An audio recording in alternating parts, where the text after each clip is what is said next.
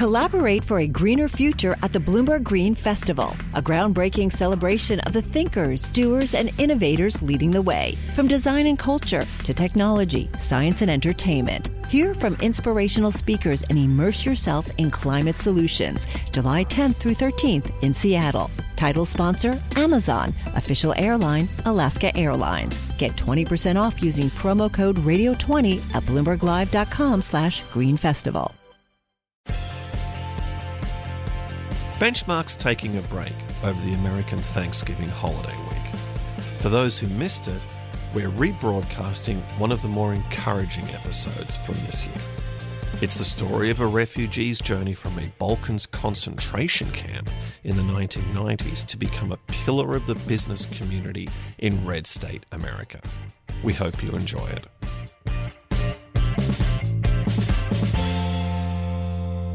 America's post industrial Rust Belt is a landscape where you'd think Donald Trump's anti immigrant message struck a chord.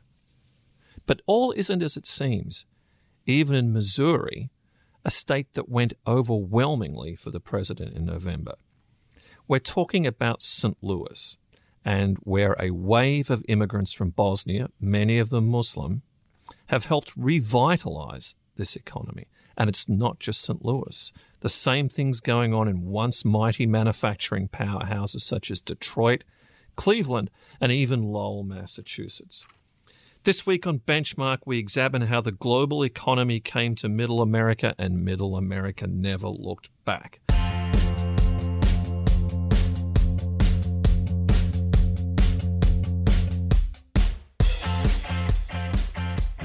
I'm Daniel Moss, Executive Editor for Global Economics in New York. My co host this week is Michelle Jamrisko, an economics reporter for Bloomberg in Washington. Michelle, thanks for joining us. Thanks for having me. Michelle, this episode is based on reporting you and our colleague, Eric Englert, did uh, from St. Louis last month. Now, you found a few surprises when you went into the heartland. What's the genesis of the story, and what surprised you the most? Well, you introduced it quite well in the, the political framework. I mean, you would think that in a, a red state, a very red state like Missouri, that the, the big city, uh, St. Louis, would be a little pro-Trump as well, as well at least. But really, this immigration issue did not strike a chord at all with the city. Uh, we found in St. Louis people across all industries um, of advocacy, nonprofit, business, people on the street, they were not only appreciative of the immigrant community and, and refugees, but they really clung to that community as a source of economic livelihood. I mean, this is an area that is in the heart of the Rust Belt, that has a very, um, you know, excruciating transition to services economy as, as much of the country.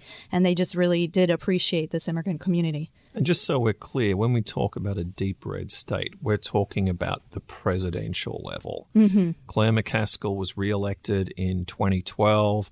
Uh, Roy Blunt had at one point what looked like a competitive race, and the governor contests there are sometimes competitive. We're talking about red at a presidential level. Mm-hmm. Exactly, exactly.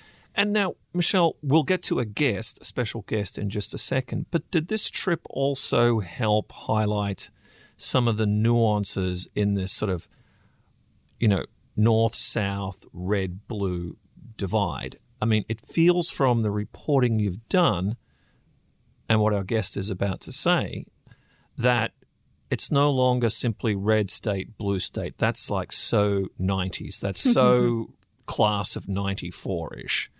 Really, it's urban rural. And it's almost not even that. It's in transition to urban suburban divides. Yes, it's definitely urban rural, urban suburban, and it's also national security versus economic, which we'll, I'm sure we'll get to as well. But uh, in the urban versus suburban and rural, I mean, in St. Louis, you see really the heart of the city uh, going pretty overwhelmingly for Clinton, but you know the surrounding counties going very much, you know, in, in excess of 60 and 70 percent for uh, for Trump, and much of the rest of the state going for Trump as well. So really a divide, and much of that played out in this issue on their feelings on immigration. And we have a special guest on the line, one of the business owners from St. Louis who came from Bosnia who was featured in the story.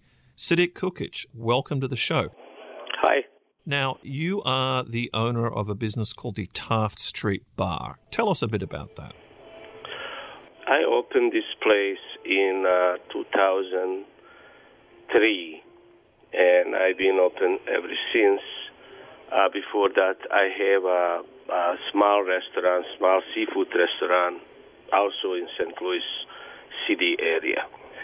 And uh, I came in 1993 as a refugee here in St. Louis.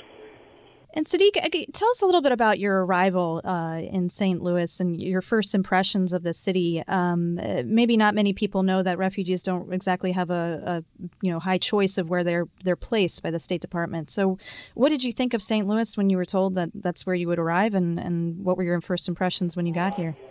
Well, I I didn't know exactly where I'm going in beginning when I applied to come in United States. Mm-hmm.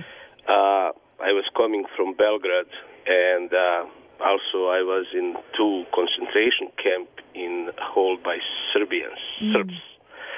So uh, we apply, me and my brother, we apply for the city on the river because we used to work on boats. Anyway, so we ended up in St. Louis right after flood. Mm, mm. Uh, came here with not much money. I didn't speak any English and I have a 100 German marks, which was equal 58 US dollars back then.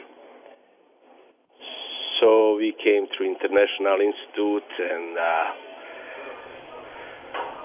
that was it. And uh, we work our way up. I start working as a prep cook in one small Mexican restaurant. Of course, I didn't speak any English, and all recipes were in Spanish. So, welcome to United States. You know, Sadik, it sounds like a classic immigrant story. I mean, I'm one myself, but I certainly wasn't a refugee, and I certainly, uh, you know, did not spend time in a concentration camp.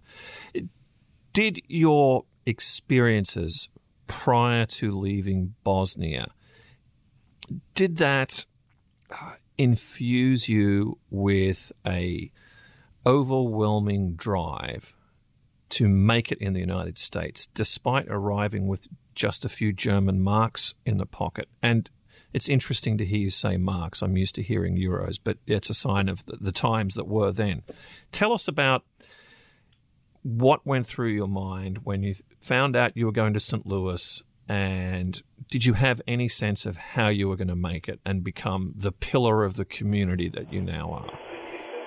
Well, back then, you know, you are looking to save your life. And uh, I was uh, I was for about ten months in Belgrade, and it, country was they said no in a war, but they have uh, a lot of police on the street, and you know, sometime I will get stopped when uh, when when when I went to buy a bread, and sometime I will get arrested because they have uh, questions for me.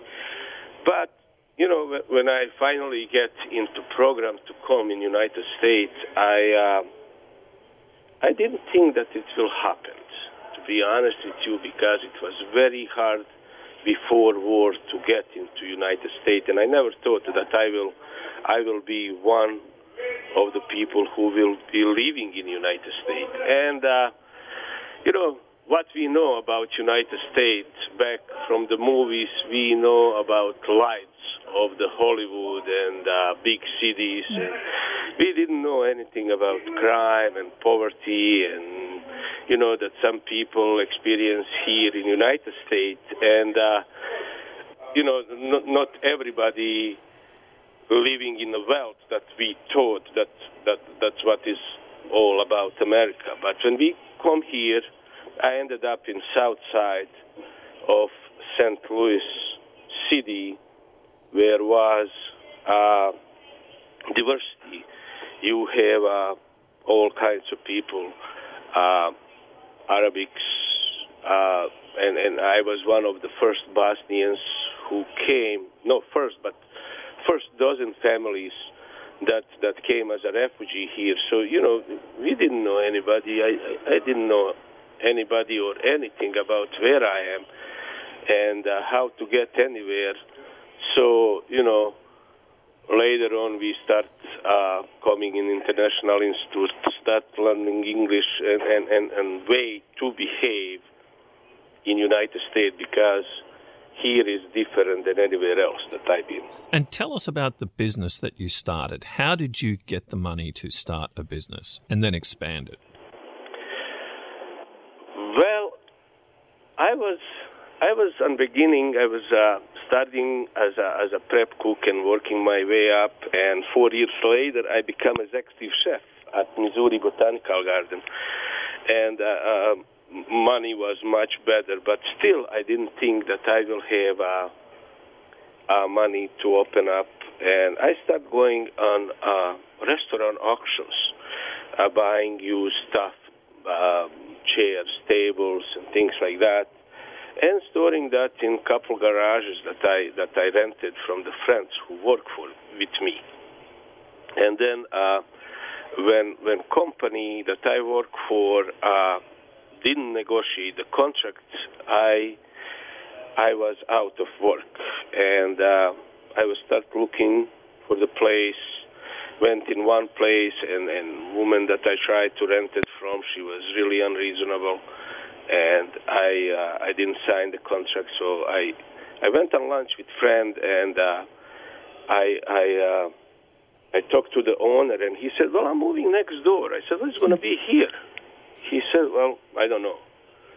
So I, I asked him for the name of the property owner. He didn't give me that. I, I find out and I uh, talked to the guy and I signed the lease same day and start working on rehabbing the property because it was in very bad shape. Uh, money. I borrowed some money from my family and I put some money on my credit cards, which was really bad idea. but uh, when I opened my first restaurant, I have uh, 350 bucks on my account, and I have two car payments and house payment as well. But 350 bucks, it was the, all my capital in the world, and I was behind like over thirty-three thousand in a debt with family, which you know with bank you can make a payment, small payment, but you know when you meet your family, you have to look them in the eyes. So you know you owe them the money, so you have to really work something out. Success is more than the final destination. It's a path you take one step at a time. It's discipline. It's teamwork and it's the drive and passion inside of us that comes before all recognition. It's what Stifel's been doing for over 130 years. Quietly, yet strategically, Stifel's become one of the fastest growing wealth management and investment banking firms in the country. Our financial advisors go beyond traditional wealth management to provide clients with direct access to one of the industry's largest equity research franchises and a leading middle market investment bank because success is the drive it takes to keep climbing, the passion to keep investing, the best of each of us made better by the best in all of us. And that is where success meets success. Start your journey at stifel.com. That's S T I F E L.com. Stifel Nicolaus and Company Incorporated, member SIPC and NYSE. Okay, so fast forward, Sadik, from that fairly tough start to where you are now. You're a pillar of the St. Louis community. I understand you're the head of the Bosnian Chamber of Commerce. It, it, just briefly describe the trajectory there.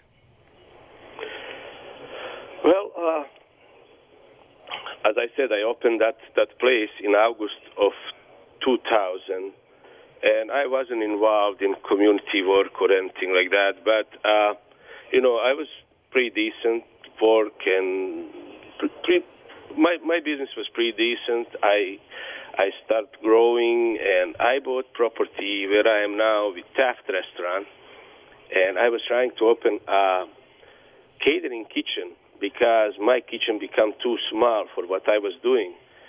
Anyway, I became sick, and uh, things did not go as well as I thought. So, city told me that I cannot open the catering kitchen. I have to open a restaurant and put building in a shape where it was in beginning of 20th century. So I did that and I couldn't handle two restaurants. I, I, I sold the restaurant on Grand. I opened one on on on um, Gravois and Taft, and then I start uh, slowly but uh, approaching to the to the community work where we start Bosnian Chamber of Commerce, and uh, I was just a member back then, and uh, you know very soon we start getting idea about applying for the grant that we will later on get that grant and buy the building where we are now at 5039 Gravois. Okay, and describe the contribution that the Bosnian community is making to the economic life of St. Louis. How many members do you have in the Bosnian Chamber of Commerce? How many residents of St. Louis are of Bosnian descent? And how does the city feel about you? Well, there is about 43 Bosnian businesses as a member of Bosnian Chamber, and we have many American businesses who wants to make connections with with Bosnians as workers and as businesses. Uh, Bosnian people did a lot of good things in the city of St. Louis and later on in the county because our first stop was city. So we still have a, a good amount of people in the city, but a majority now is in uh, St. Louis County, mostly South County. And uh, they are still involved in, um,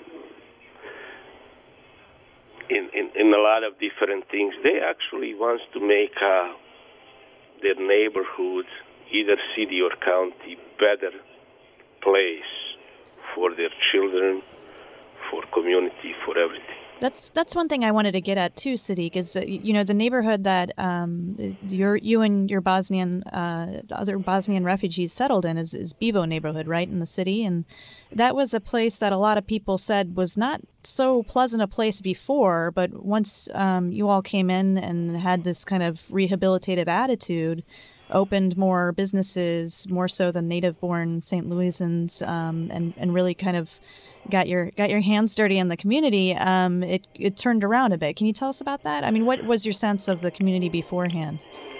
I was a tenant in the place, second second floor of my restaurant. Back then in 1994, I moved in, and uh, this was a horrible neighborhood. Mm. And uh, in 1996, there was a big wave of the Bosnians coming from from Germany and from Bosnia. So we start settle, settle up right here in a Bevo neighborhood. We start buying property, fixing them up, and it was really blooming. And then uh, I will say in 2002, 2003, they start moving out in a county. But there is still a lot of Bosnians in Bevo neighborhood. And uh, there is uh, many neighborhood organizations uh, as well as Bosnian Chamber of Commerce and Better Bevo now that we are working together. Uh, lately, we form a CID, which is Community Improving District, mm-hmm. that is uh, operating from 4457 Gravois to Christie Avenue. There is uh, 127 property owners that we vote to raise ourselves taxes so we can uh, pay for security, uh, beautification, cleaning, and, and things like that. Now, Sadik, Missouri is a state that went heavily for Donald Trump last November. At various parts of the campaign preceding the election, issues of race and immigration were toward the forefront of our national narrative. What was going through your mind last year and last November? Well, you know, uh, I, I, hope I, I, will not get misunderstood. Uh, there is a hate and uh, mistreating and things like that. But a lot of people forget not just in Missouri, in United States of America, where is their heritage coming from? Maybe, maybe they were not refugee, but they are immigrants like you are, and uh, color of the skin or heavily accent like mine is doesn't mean anything. Uh, people try to hurt you. Maybe they don't even think why. Uh, uh, fortunately, here in city of St. Louis, uh, picture is not bad. Picture is pretty good, and uh, neighbors try to stick together, and uh, most of them appreciate what we did here in the past years. Having said all of that, is there a country you would have rather been resettled in? No. No. I didn't know anything about United States, and United States definitely look different now and 1993 when I come here. But uh, if I have to choose, people don't understand what we have here. People, we this is best country in the world. What is it you think we have here? Well, we have diversity, and uh, we have most of the people in the United States. They are really good, really nice people, and and, and you have bad apples in in every basket. Uh, people who just they, either they are not educated or, or, or they saw something on TV that uh, some uh, terrorists did, and all people are not safe. People from uh, from Muslim community, they are not all terrorists, and uh, they are not all bad. You know, terrorist is terrorist. I don't want to have anything with them, but I am born and raised as a Muslim. You know, craziness, uh, uh, uh, people who, who, who do something. I don't know what they're doing. I, I don't socialize with them. I don't know any of them. I don't, you know, but you know, people usually, some people, put in the same sack all of us. So, are you optimistic about uh, immigrants and, and refugees in America in the future? I am. I am. Uh, I, I have a meeting in the mayor's office a few days ago uh, where uh, people from few uh, cities from the Greece came over here and tried to uh, bring some refugees from Greece to the to the to the St. Louis. So I don't know how, how it will work, but hopefully they will get through. Well, Sadik, we're humbled by your story. There's a lot more that uh, we could say in this conversation, but the show must go on. I want to thank you so much uh, for joining us. Well, thank you for having me. Well, you know, Michelle, I read the story that you and Eric wrote mm-hmm. uh, with some interest, and not just because I'm your boss, but it seemed counterintuitive. But wow, I did not know that Sadik had spent time in concentration camps, mm-hmm. plural. One would be bad enough. Right, right. Yeah, I mean, there's so much detail. The, this issue is so complicated on a national level, uh, even on state level. Once you get down to the city and once you get down to stories like Sadik's, it is a lot more interesting to dig into the detail and see, uh, you know, the color behind each anecdote that contributes to this. I was also very interested and, frankly, touched, uh, without hesitation, knowing what he knows now, he would never have picked any other country. And he said, People don't understand what we have mm-hmm. here. What did yeah. you think about that? I was fascinated. It actually brought to mind uh, another family we explored in the fall, a Syrian refugee family in Phoenix, that said much the same. I mean, they said, you know, things that the the opposition would would just love to hear. You know, I'm so American. I feel American. I feel like I'm a part of this economy. I want to give back. I want to contribute, and that's much of what we heard from Sadik as well. He's, you know, as as you called him, a pillar in the community. He's he's leading a chamber of commerce. He's you know very pro business. He's uh, trying to reduce crime and uh, you know reduce the blight in the community. So it's very much a part of the sort of American dream, American spirit that they've got. And yeah, as you said, without hesitation, he says no, I wouldn't want to be anywhere else. And you're going to keep reporting on the role of immigrant communities and the economies mm-hmm. of the cities in which they're located. Mm-hmm. Yeah, I mean, there's a lot of stories to tell. I mean, we've we've tackled a little bit of the Rust Belt, especially with this story. Um, like I said, we went to Phoenix uh, last fall. Um, there's a ton of places, fascinating things going on across the country, especially when you get into the local levels of, you know, politics that might be playing out in unusual ways, but also the economic story being a truly fascinating one. Um, we originally got into this in part because, uh, you know, President Trump says he wants to grow the economy three or three and a half percent at least, uh, sometimes uh, upwards of that figure. And economists are saying you can't do that unless you at least keep immigration stable. And yet that's not part of his message either. So at least in the short term, uh, we're going to have some hurdles here, and we're looking at you know how this affects people on a local level, how it affects them on a state level, and then eventually how it's going to affect the national economy. Well, we'll get you back on next time you publish one of those stories. Appreciate it. Benchmark will be back next week, and until then, you can find us in so many places, very, very many places.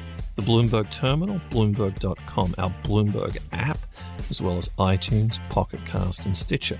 While you're there, take a minute, rate and review the show so more listeners can find us. And let us know what you thought of the show. You can follow me at Moss underscore eco, and Michelle, you are at at ML Jamrisko, M L J A M R I S K O.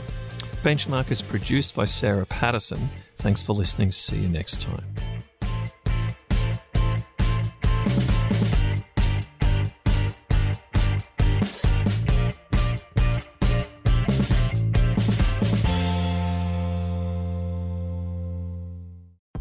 Collaborate for a greener future at the Bloomberg Green Festival, a groundbreaking celebration of the thinkers, doers, and innovators leading the way. From design and culture to technology, science, and entertainment. Hear from inspirational speakers and immerse yourself in climate solutions. July 10th through 13th in Seattle. Title sponsor Amazon. Official airline Alaska Airlines. Get 20% off using promo code Radio20 at BloombergLive.com slash Green Festival.